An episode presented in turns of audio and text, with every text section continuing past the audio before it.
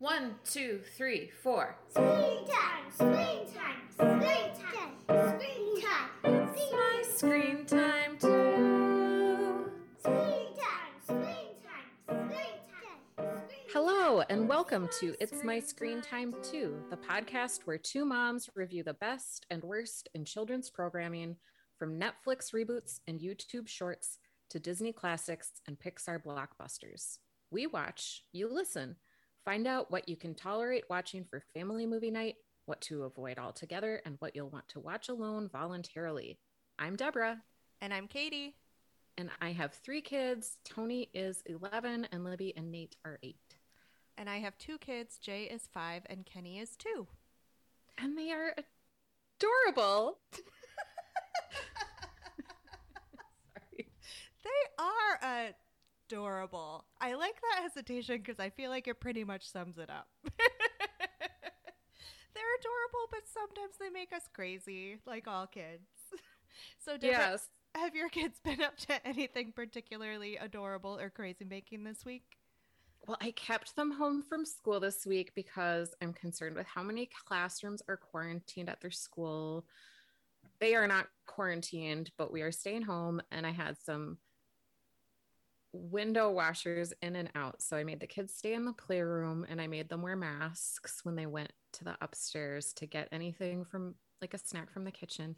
And so they started calling our playroom the COVID bunker and they would like run up with a mask on even after the workers were long gone with like a face covering and grab like a granola bar and then yell like back to the bunker so they might never leave Yeah, I really think it's good that you're acclimating them to apocalypse living, live, mm, to apocalypse living this early. They'll be used to it. yeah poor kids how about jay and kenny So it has become clear to me that a lot of our games in the house recently involve throwing things at one another. I will say, like soft things, not harmful things. So Jay brought home a paper airplane yesterday from school, and he was playing a game with me and the babysitter where he would throw the paper airplane up, and one of us would have to try and catch it. And whoever got like five catches would get the prize, and the prize was always him telling us a secret.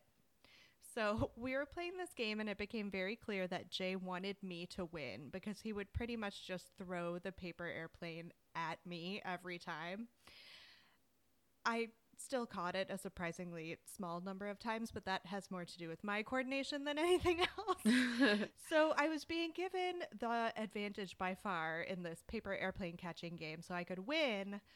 And I won. We played like three rounds of it or something. And every single time I got the coveted secret prize, it was always a fact about Minecraft. oh god So I was like, yay, I won. And then he would come up and be like, Mom, in Minecraft, something, something, something. And I'd, the nether yeah, exactly. Iron Golem, something, something, something. so it was still fun, even though the secrets were disappointing. oh that's funny lucky you In today's Screen Time in the News segment, we wanted to talk more about a possible counter narrative to the latest headlines meant to terrify parents about screen time during the pandemic. In addition to melting our children's brains, the increased screen time they've been getting is also going to make them obese. Listeners, society is never going to stop feeding you reasons to think you're doing a terrible job as a parent and ruining your children. But we here at It's My Screen Time Too would rather give you some hope and tell you it's all going to be okay.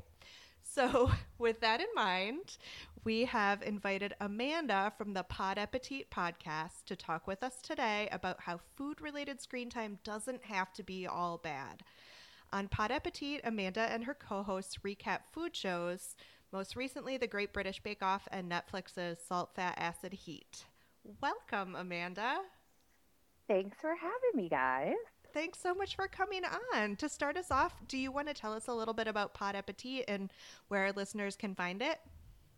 Yeah, so as you said, we uh, we cover food media, uh, food shows. We started out as a Bon Appetit fan cast, and then uh, after the reckoning that happened there in the summer of 2020, uh, we kind of rebranded, and we, you know, we all met through Lady Pod Squad and had started kind of like talking to each other more and more about food shows. We started out after the whole Bon Appetit debacle with uh, covering uh, Samin Nosrat's uh, Salt, Fat, Acid, Heat.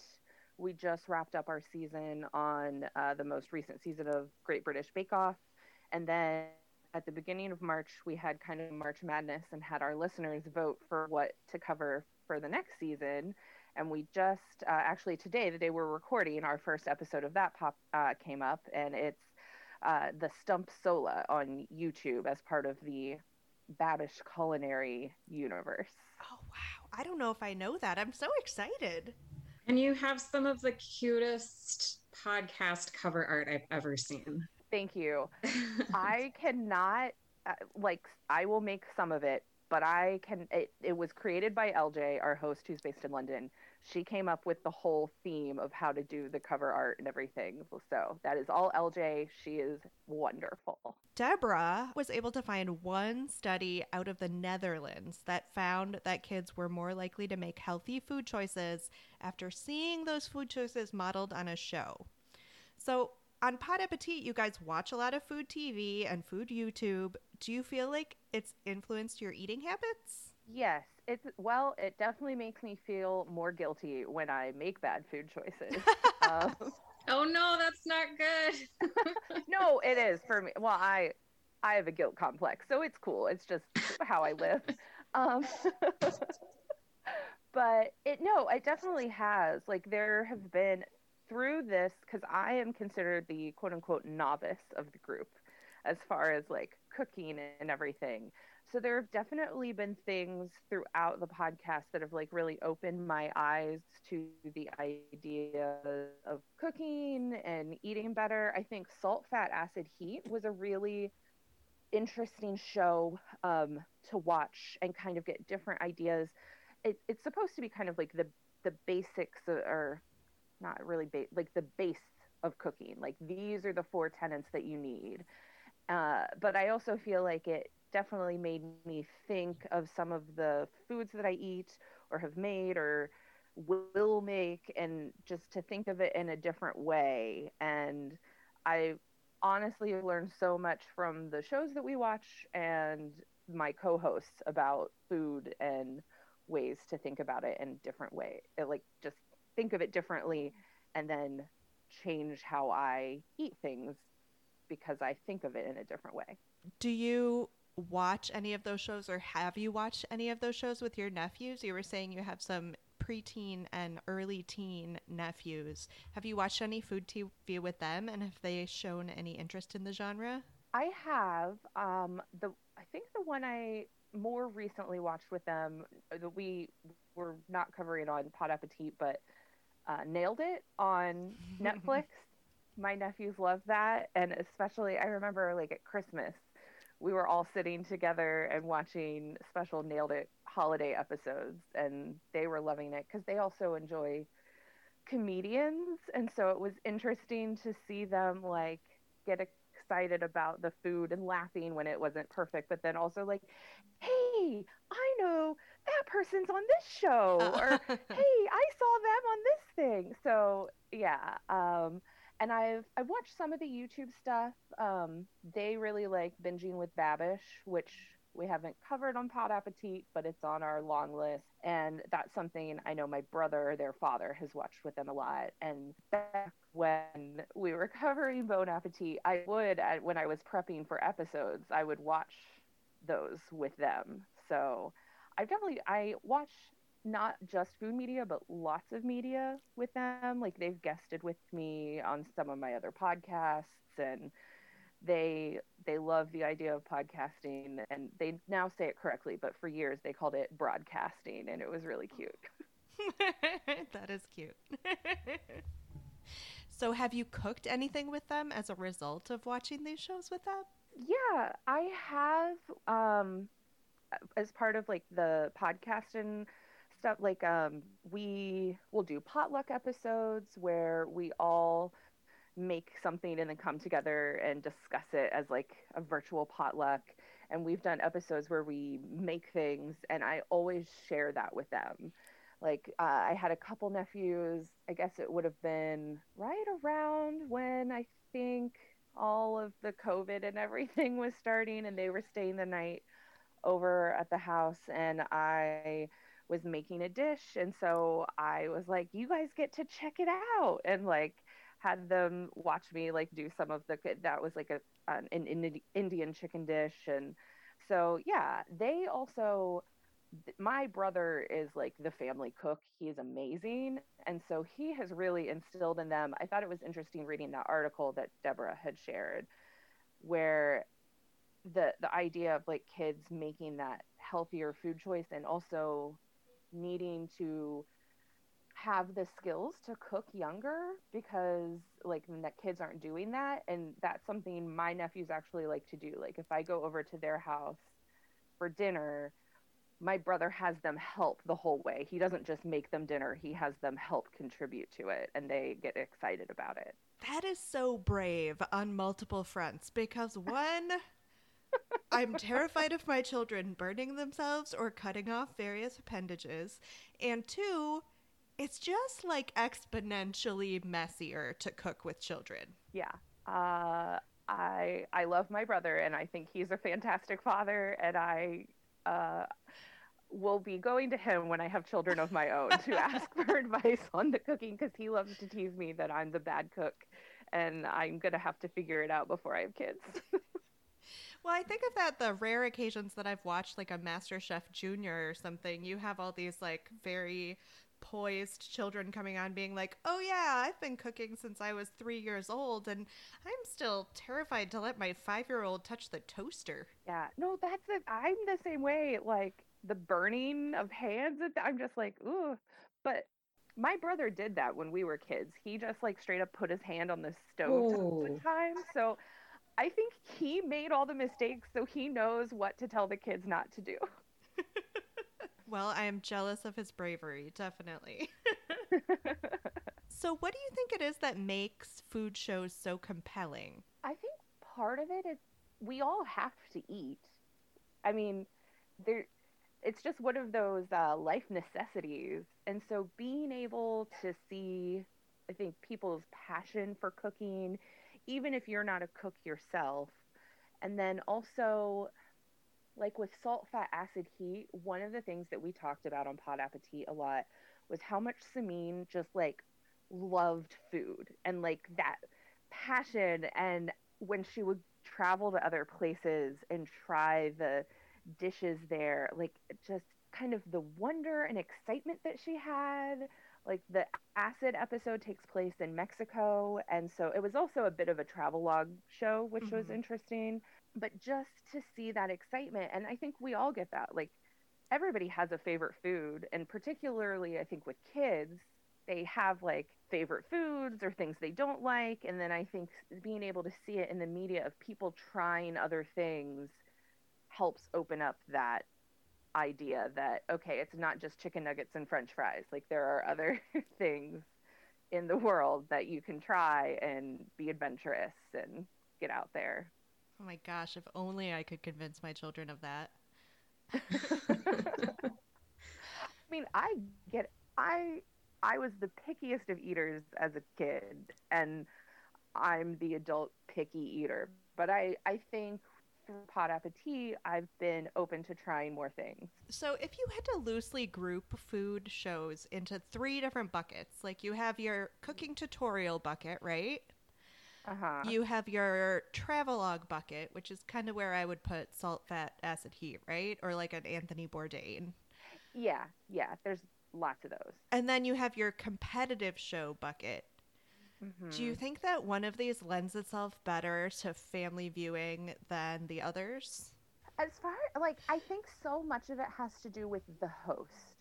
Like I think salt, fat, acid, heat with Samin is definitely family friendly, but I don't know if I'd want to watch Anthony Bourdain with my nephews until they hit their teen years. You know, like uh, I yeah, uh, yeah. I I definitely think it has a lot to do with the host because I know like with Nailed It with um, Nicole Byer, like she can be a racy comedian like in other Mhm. because I listen to several of her podcasts, but she has this whole new fan base that's kids like my nephew's ages that love her because they love how silly she is on that show uh-huh. and they love the baking side of it. So I I also oh man.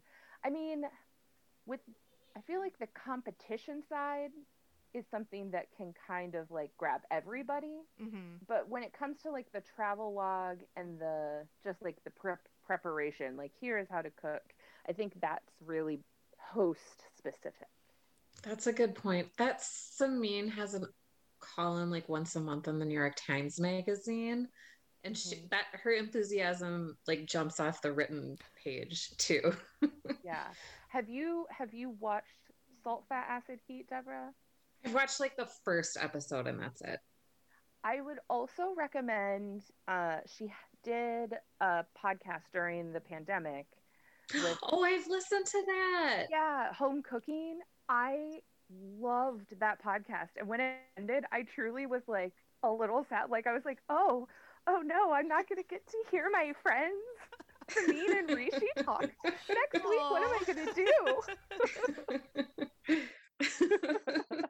but I know from listening, because I, listened to that whole podcast, I know that it was considered family friendly because she had kids who would write in or, and ask questions about food. yeah, yeah. Deborah, if you had to enter your kids into a competition cooking show, which one do you think you would have them enter?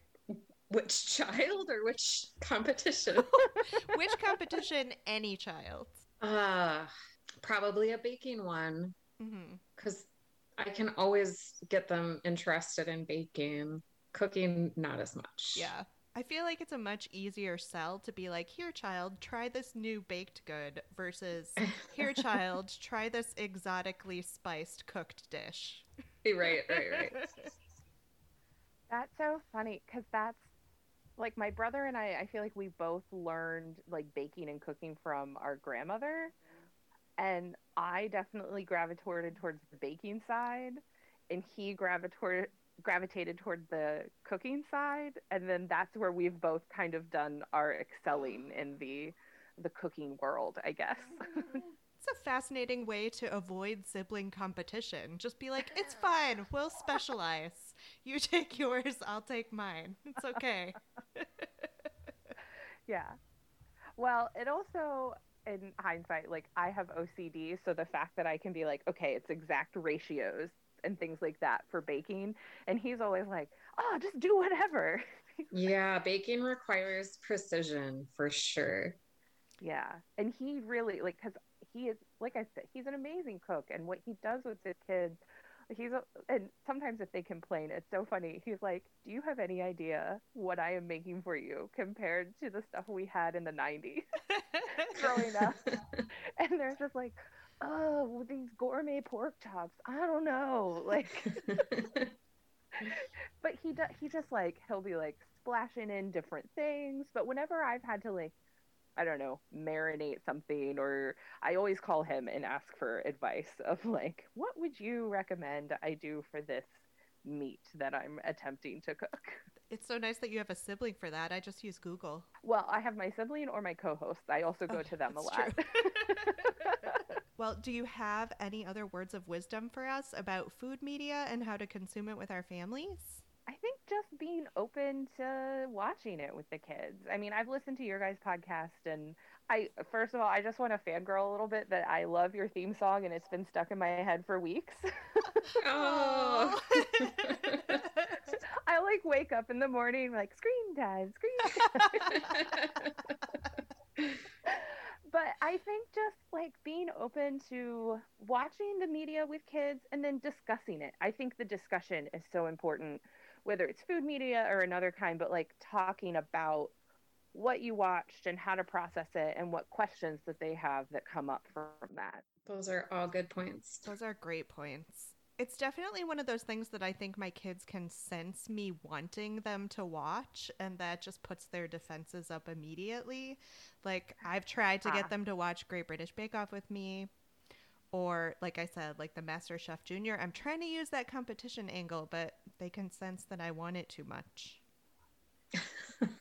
Maybe the travel log is the way to get them in or something. Since nobody's traveling right now, like that's how we can visit other cities. I don't know. It's a good idea. Maybe I have to ease them in with like some diners, drive-ins, and dives or something. Or the weird food guy, Andrew oh Zimmern. yeah, good idea. Yes, Andrew Zimmern is a much better choice. Well, that I don't. I know you said you're not um, as familiar with Babish, but binging with Babish, his original show before he started the culinary universe, is him making food from pop culture, which is I think part of why my nephews really gravitate towards that is they can watch like Adventure Time and then they can go watch a Babish episode where he's making something that the characters ate in an episode or something like that. That is awesome. I'm totally going to check this out. Yeah, because they're the ones that actually, before I was even doing Pod Appetit, they're the first ones that introduced me to Babish, and now, and now we talk about them on the podcast, so it's kind of cool. Do you guys remember way back in like our childhood pre DVR? Okay, so there used to be this thing on TBS that they would do. They would play a movie on Friday nights and they would like interrupt the movies Yes, to like make thematically appropriate foods. I loved that. oh my god, I feel like that's how I first watched fried green tomatoes. Mm-hmm. So many like 80s and 90s rom coms. I watched The Dinner in a Movie on TBS. Uh huh. Better Off Dead, still one of my favorite John Yes. Cusack movies. that was so wonderful. So I feel like maybe binging with Babish would give me a little bit of that. I could do my own dinner in a movie, Yeah, Definitely. That's a good idea. and you know, force my kids to do it with me.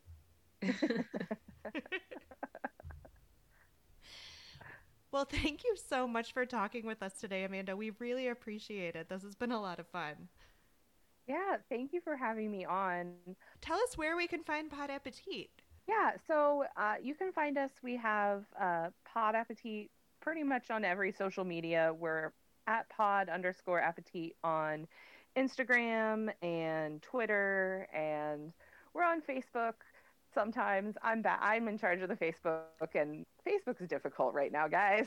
it's a weird time to be on Facebook, but I try to hop in there. Um, and yeah, you can always listen. We're on Apple Podcasts and Stitcher and Spotify and all the different places you can find podcasts. Awesome, and we're so excited for your new season. Thanks. And thank you again for having me. This was so much fun. Thank you for joining us. That was so great to talk to Amanda. Yes, thank you, Amanda.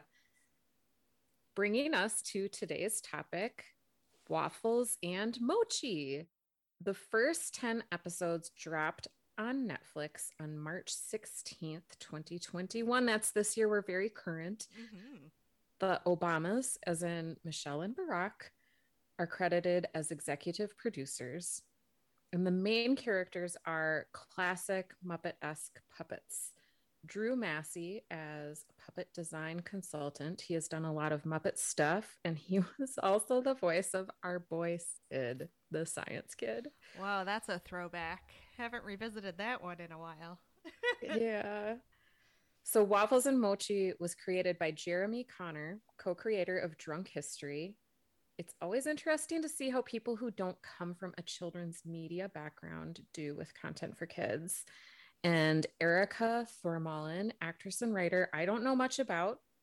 She's written personal essays and directed short films. She has an MA in education. So maybe that's where the desire to work in kids' TV comes from.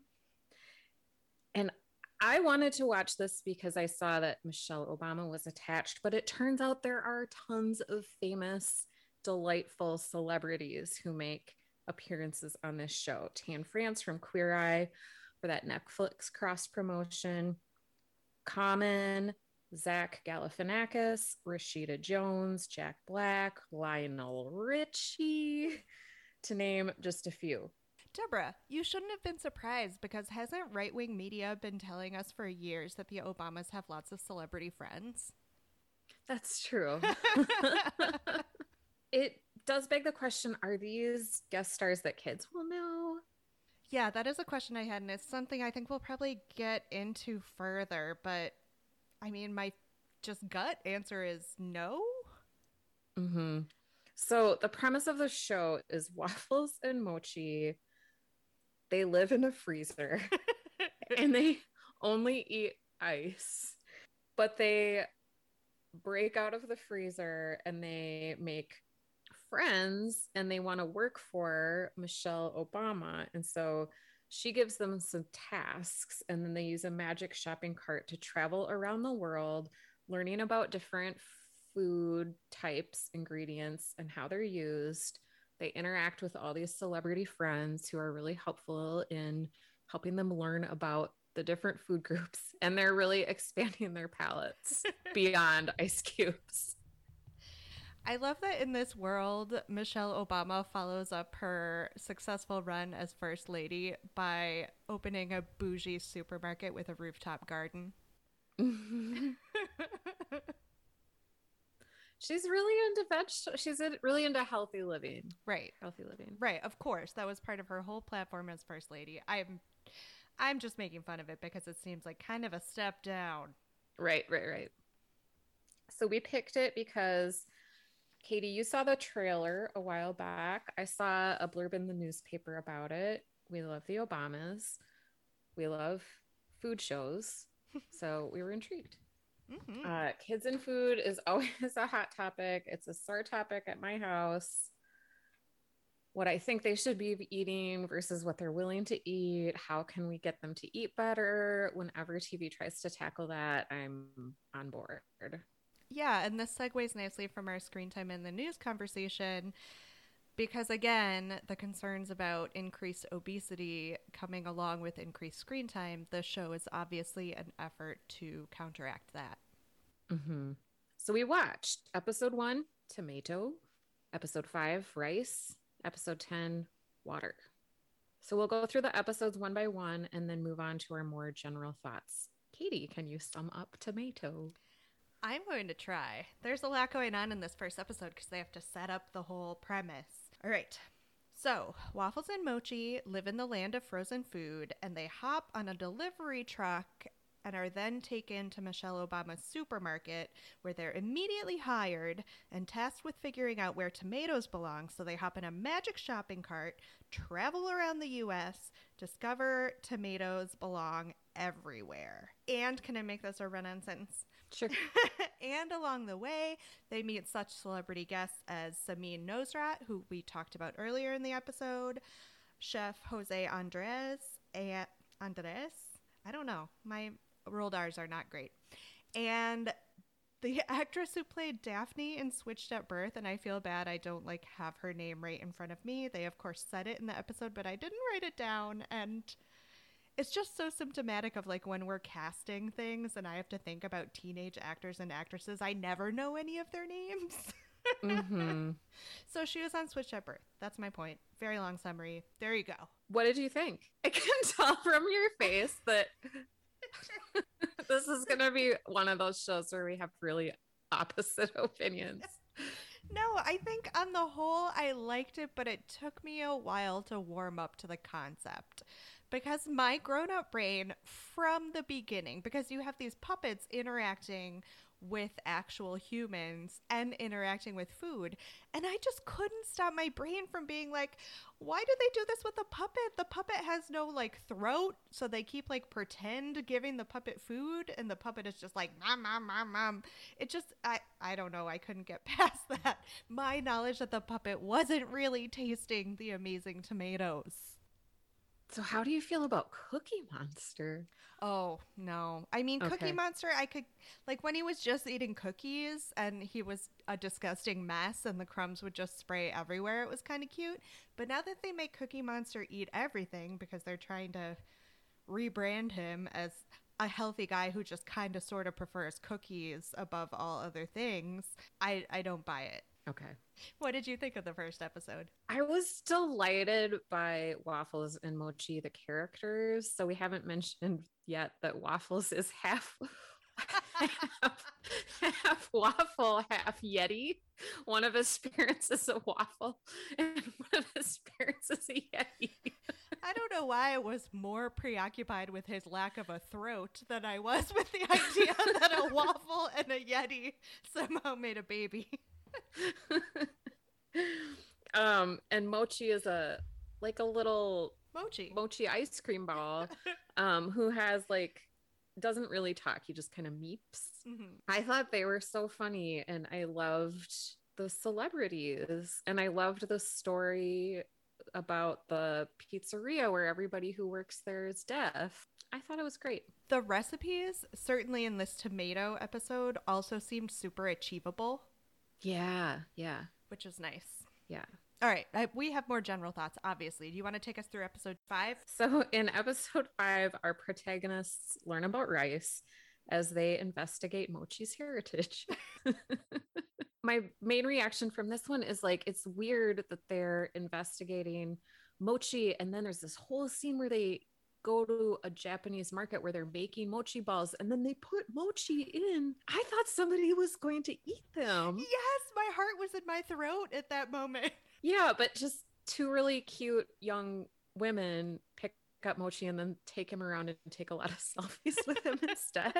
So he didn't get eaten. And Mochi never eats the rice because is that like cannibalistic if a mochi ball who's made out of Oh. rice eats rice? That's a really good point. Yeah, I think that would be cannibalistic.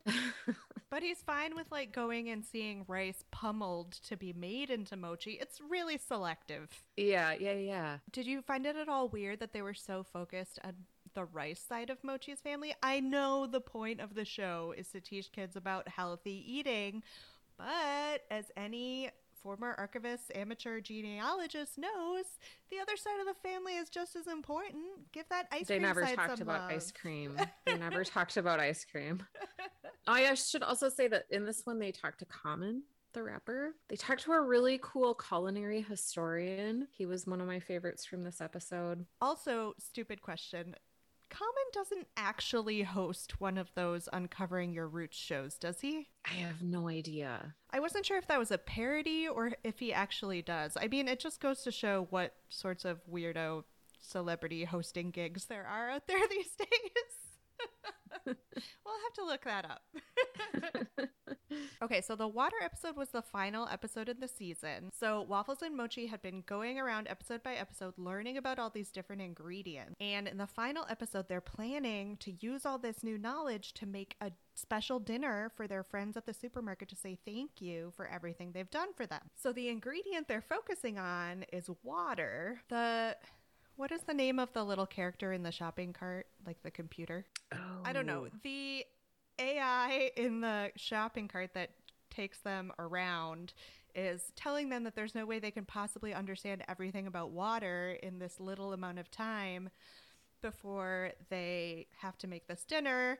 But when they realize they can't, they get really upset. They have this crisis of confidence. So the shopping cart takes them to visit their old friend Jose Andres, Andres from the first episode. And he talks to them all about how cooking for people isn't just about knowing everything about the foods, it's about expressing your love for these people and uh, incorporating all your memories of sharing things with other people and being loved into food. So they take that knowledge back with them. They have renewed confidence to make this wonderful dish for all their friends at the supermarket. And at the end, Lionel Richie comes and sings a song. Yeah, this one was there was a lot going on. This one reminded me more of like Sesame Street that I remember from my youth because there was like a whole sketch is not the right word, but um yeah, like a there was a village in Africa and this young girl was talking about how they ha- have to go get water and everything they use water for. And then there was like the dumpling steaming thing. So it was like all on a same general theme, but really varied and really cool information. Yeah, they were right. There was no way we could learn everything about water, so they were definitely selective in what they were telling us. This was really one where I kind of raised my eyebrows at the guest celebrity because they had Jack Black come in for this waffle or waffle this dumpling steaming segment and i just i couldn't make the connection plus was this filmed during covid because his hair was really weird And he tried to eat mochi. yeah not Like cool a- jack No. And they had Lucas Kwan Peterson, LA Times food critic, and he really elevated the episode. And then Jack Black just really yeah brought it down. Yeah. i was not happy with that one Yeah, not my favorite but either. I didn't watch the end of this episode until this morning. Little peek behind the curtain, listeners. We're recording this on a Wednesday morning. So, this morning before my kids woke up, I quick watched the last 15 minutes of this episode. Kenny did not sleep well last night. He slept in my bed for a good portion of the night, spent the night kicking me and insisting he didn't want to sleep, and I was very tired. So at the end of this episode, where like Julia Child was there talking about how you have to be confident in the kitchen, and then Jose Andres was talking about memory and love, and oh my goodness, I almost started crying. The Jose Andres bit, because they show scenes from Puerto Rico when Mhm. he went there to feed the island. That was emotional. I got teary eyed during that part too. He also, you want to talk about the opposite of Jack Black. He has such great chemistry with Waffles and Mochi. And I love that he's always dancing with them and saying, like, cooking makes him feel like a DJ. That was so cute. yeah, he's my favorite of all the celebrities, I think. All right. With that in mind, should we go on to our overall thoughts? Sure. So I loved the concept and the plot. What did you think? It really grew on me. It really grew on me. Um, yeah, I guess that's all I have to say about it. Like, I didn't think it would work at first, and by the end, maybe due to lack of sleep, but I was definitely invested and into it. Yeah. So are the cute puppets enough to get kids interested? I mean, it probably depends on the kids, right? Yeah. I think that combined with the simplicity of the subject in each episode, uh, that they try to really streamline by focusing on one thing, I think. hmm Yeah. I think there was enough humor to get kids interested in what could be kind of a dry subject at times. But then the guest stars seem like they're more for grown-ups. Common Sense Media says the age for this show is four plus. I would say anybody could enjoy this show. Everybody should be watching Waffles and Mochi.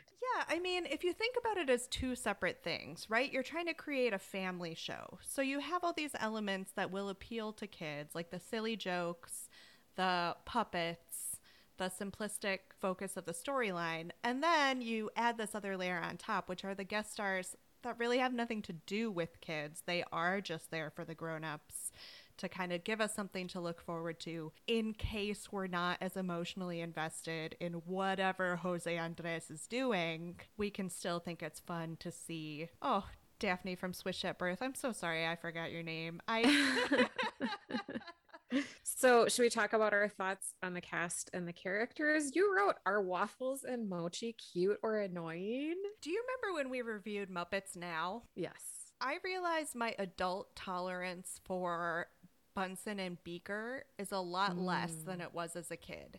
And the whole like silent sidekick that just meeps had me worried. I don't think they were annoying, but I do think they were problematic because they raised so many questions. Yeti plus waffle for one, lack of throat for another. Why weren't the people in Japan eating mochi? I thought they were cute.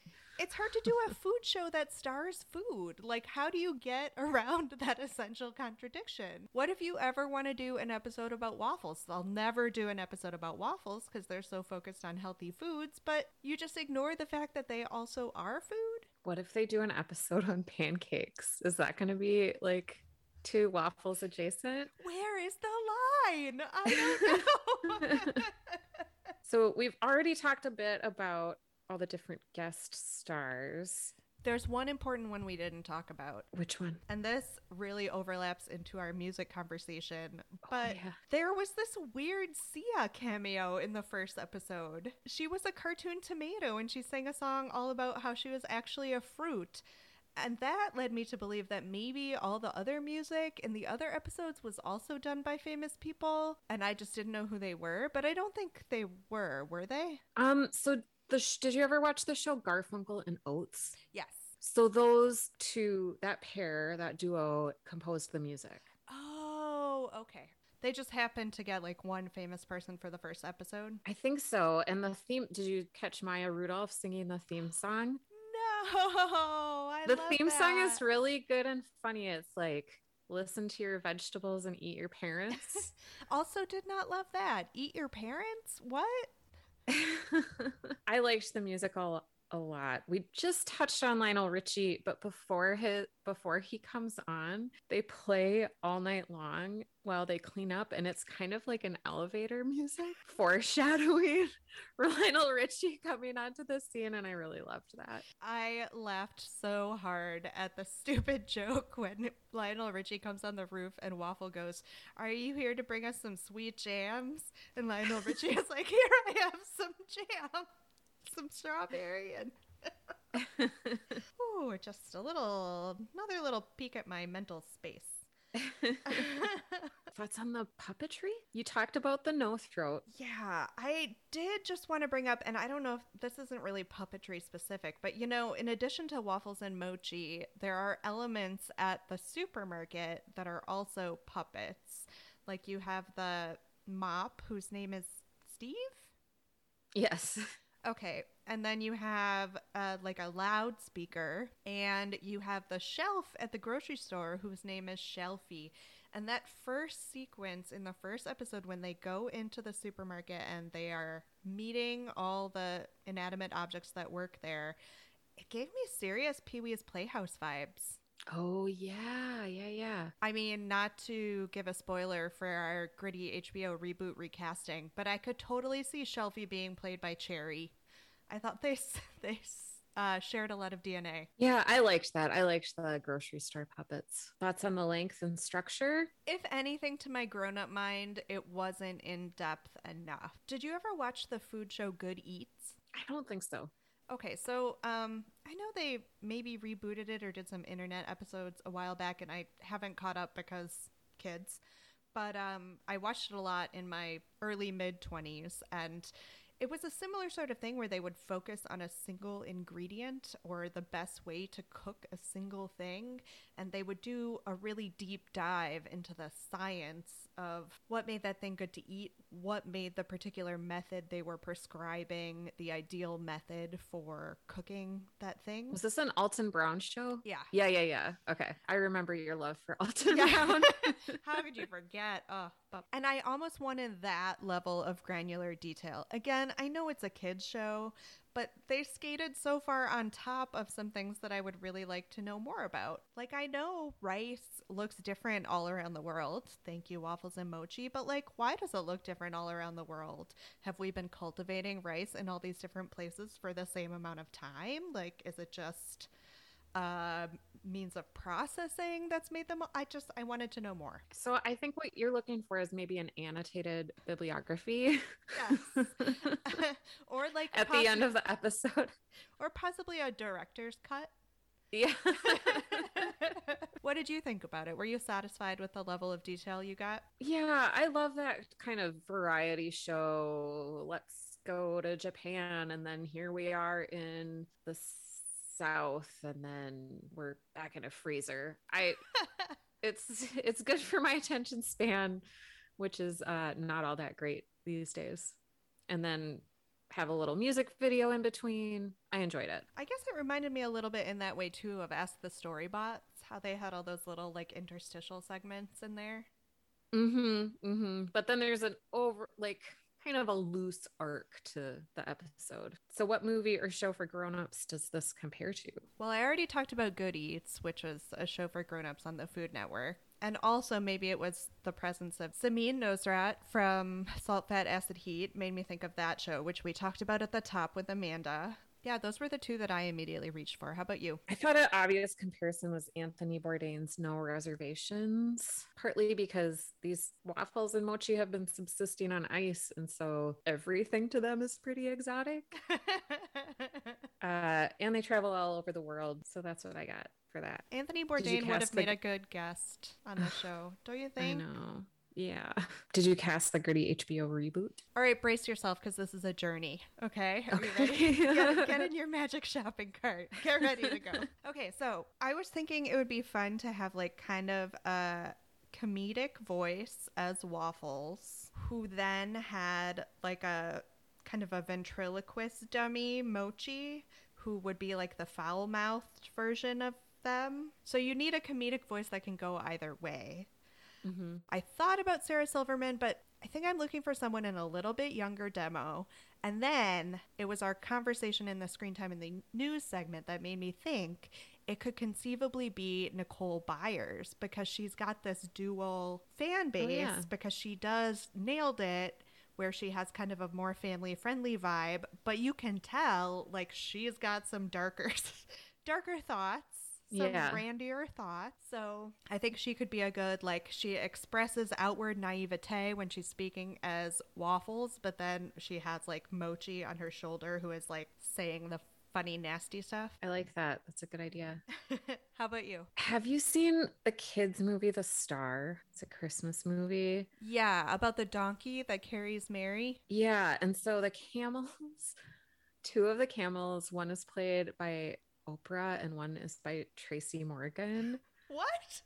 Yeah. and they're remember this. That oh, they're the, the, duo. best.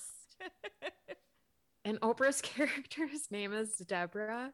Oh. I don't know. It's so funny, but I want a duo like that. So I would cast Oprah as like the straight, serious waffles, and then Tracy Morgan as the uh, bit off the wall mochi. Okay, I like it. I like that dynamic. So, would you ever watch this alone very voluntarily? I love food TV, but I think just because of the things that I thought were lacking, I can I know I can get those from other sources. So probably not. I would rather watch Good Eats or Salt, Fat, Acid. Salt, mm, I'm always saying them in the wrong order. Salt, Fat, Acid, Heat. There are other equally good shows made for a grown-up audience that I think I would choose first. How about you? Mm-hmm. I am gonna try really hard to get my kids on board with this show because I want to watch it. But I, pro- I I feel silly watching it alone voluntarily, but I really want to watch all the episodes. argument for watching it alone voluntarily. I did say the recipes seemed really achievable, but then I went online briefly today to see if they had like a recipe section. They don't. So if you want to cook some of these achievable things, you almost have to go back and watch the episode and actually write down how they do it. Yeah. Okay. Well, there's my excuse. so you didn't watch any of these with your kids? I did not. I was really nervous because my kids had started watching the pilot episode with the babysitter on a date night and like immediately within 30 seconds were like we hate this turn this off right now so you know in the two weeks that we've been prepping this episode, I like to try and watch the show with the kids if possible, just because it makes it easier for me from a time management perspective. So I kept bringing it up, saying, you know, mommy needs to watch Waffles and Mochi for the podcast. Let's turn it on. Let's give it another shot. And they just dug in their heels. But I put my foot down this weekend because I really needed to get it done. And Jay kind of eventually got into it. And now he's saying that he wants to watch more episodes and he wants to make sure we have the food around that they're talking about so we can try it when they try it on the show. Hey. Yeah, I know. It counts as a total win because I have never been able to get this kid to eat rice. And I'm thinking maybe this might happen. Yeah. I have serious doubts that anything is going to change my kids' eating habits. However, in the New York Times for Kids section, on the back of it this past weekend, there was like a full page ad for waffles and mochi. And then there was also like a sticker sheet of the badges that they're earning. Nice. Yes. I love it when things can come with badges. We forgot to mention that. It's such awesome incentive for your kids. You can be like, you tried the tomato. Here's your tomato badge. Yeah. So I'm going to give it a try. It's pretty blatant and very expensive marketing for this show, Netflix. But if it can get my kids to eat a vegetable, I'll I'm on board. Ratings? I didn't want to like it as much as I ended up loving it. I, I guess I'll go 4.5. I would give it a five. I really enjoyed it. Thanks for listening to this episode of It's My Screen Time too, and thank you again to Amanda from Pod Appetit for coming on to talk food TV and kids with us. Listeners, for more of Amanda's delightful thoughts on food media, please check out the Pod Appetit podcast wherever you get your podcasts. And of course, when you're doing that, please rate and review us on Apple Podcasts or your podcast platform of choice. You can still check out our website at myscreentime2.com or find us on all the socials Facebook, Instagram, Twitter, and even on Gmail at myscreentime2. Send us your show or movie suggestions, article recommendations, or general comments about the show. Our theme music was composed and performed by Deborah and her adorable children, and our podcast is produced by me, Katie. Tune in next time for more real talk about the movies and TV beloved by kids and tolerated by parents. Bye. Bye. Screen time. Screen time. Screen time. Screen time.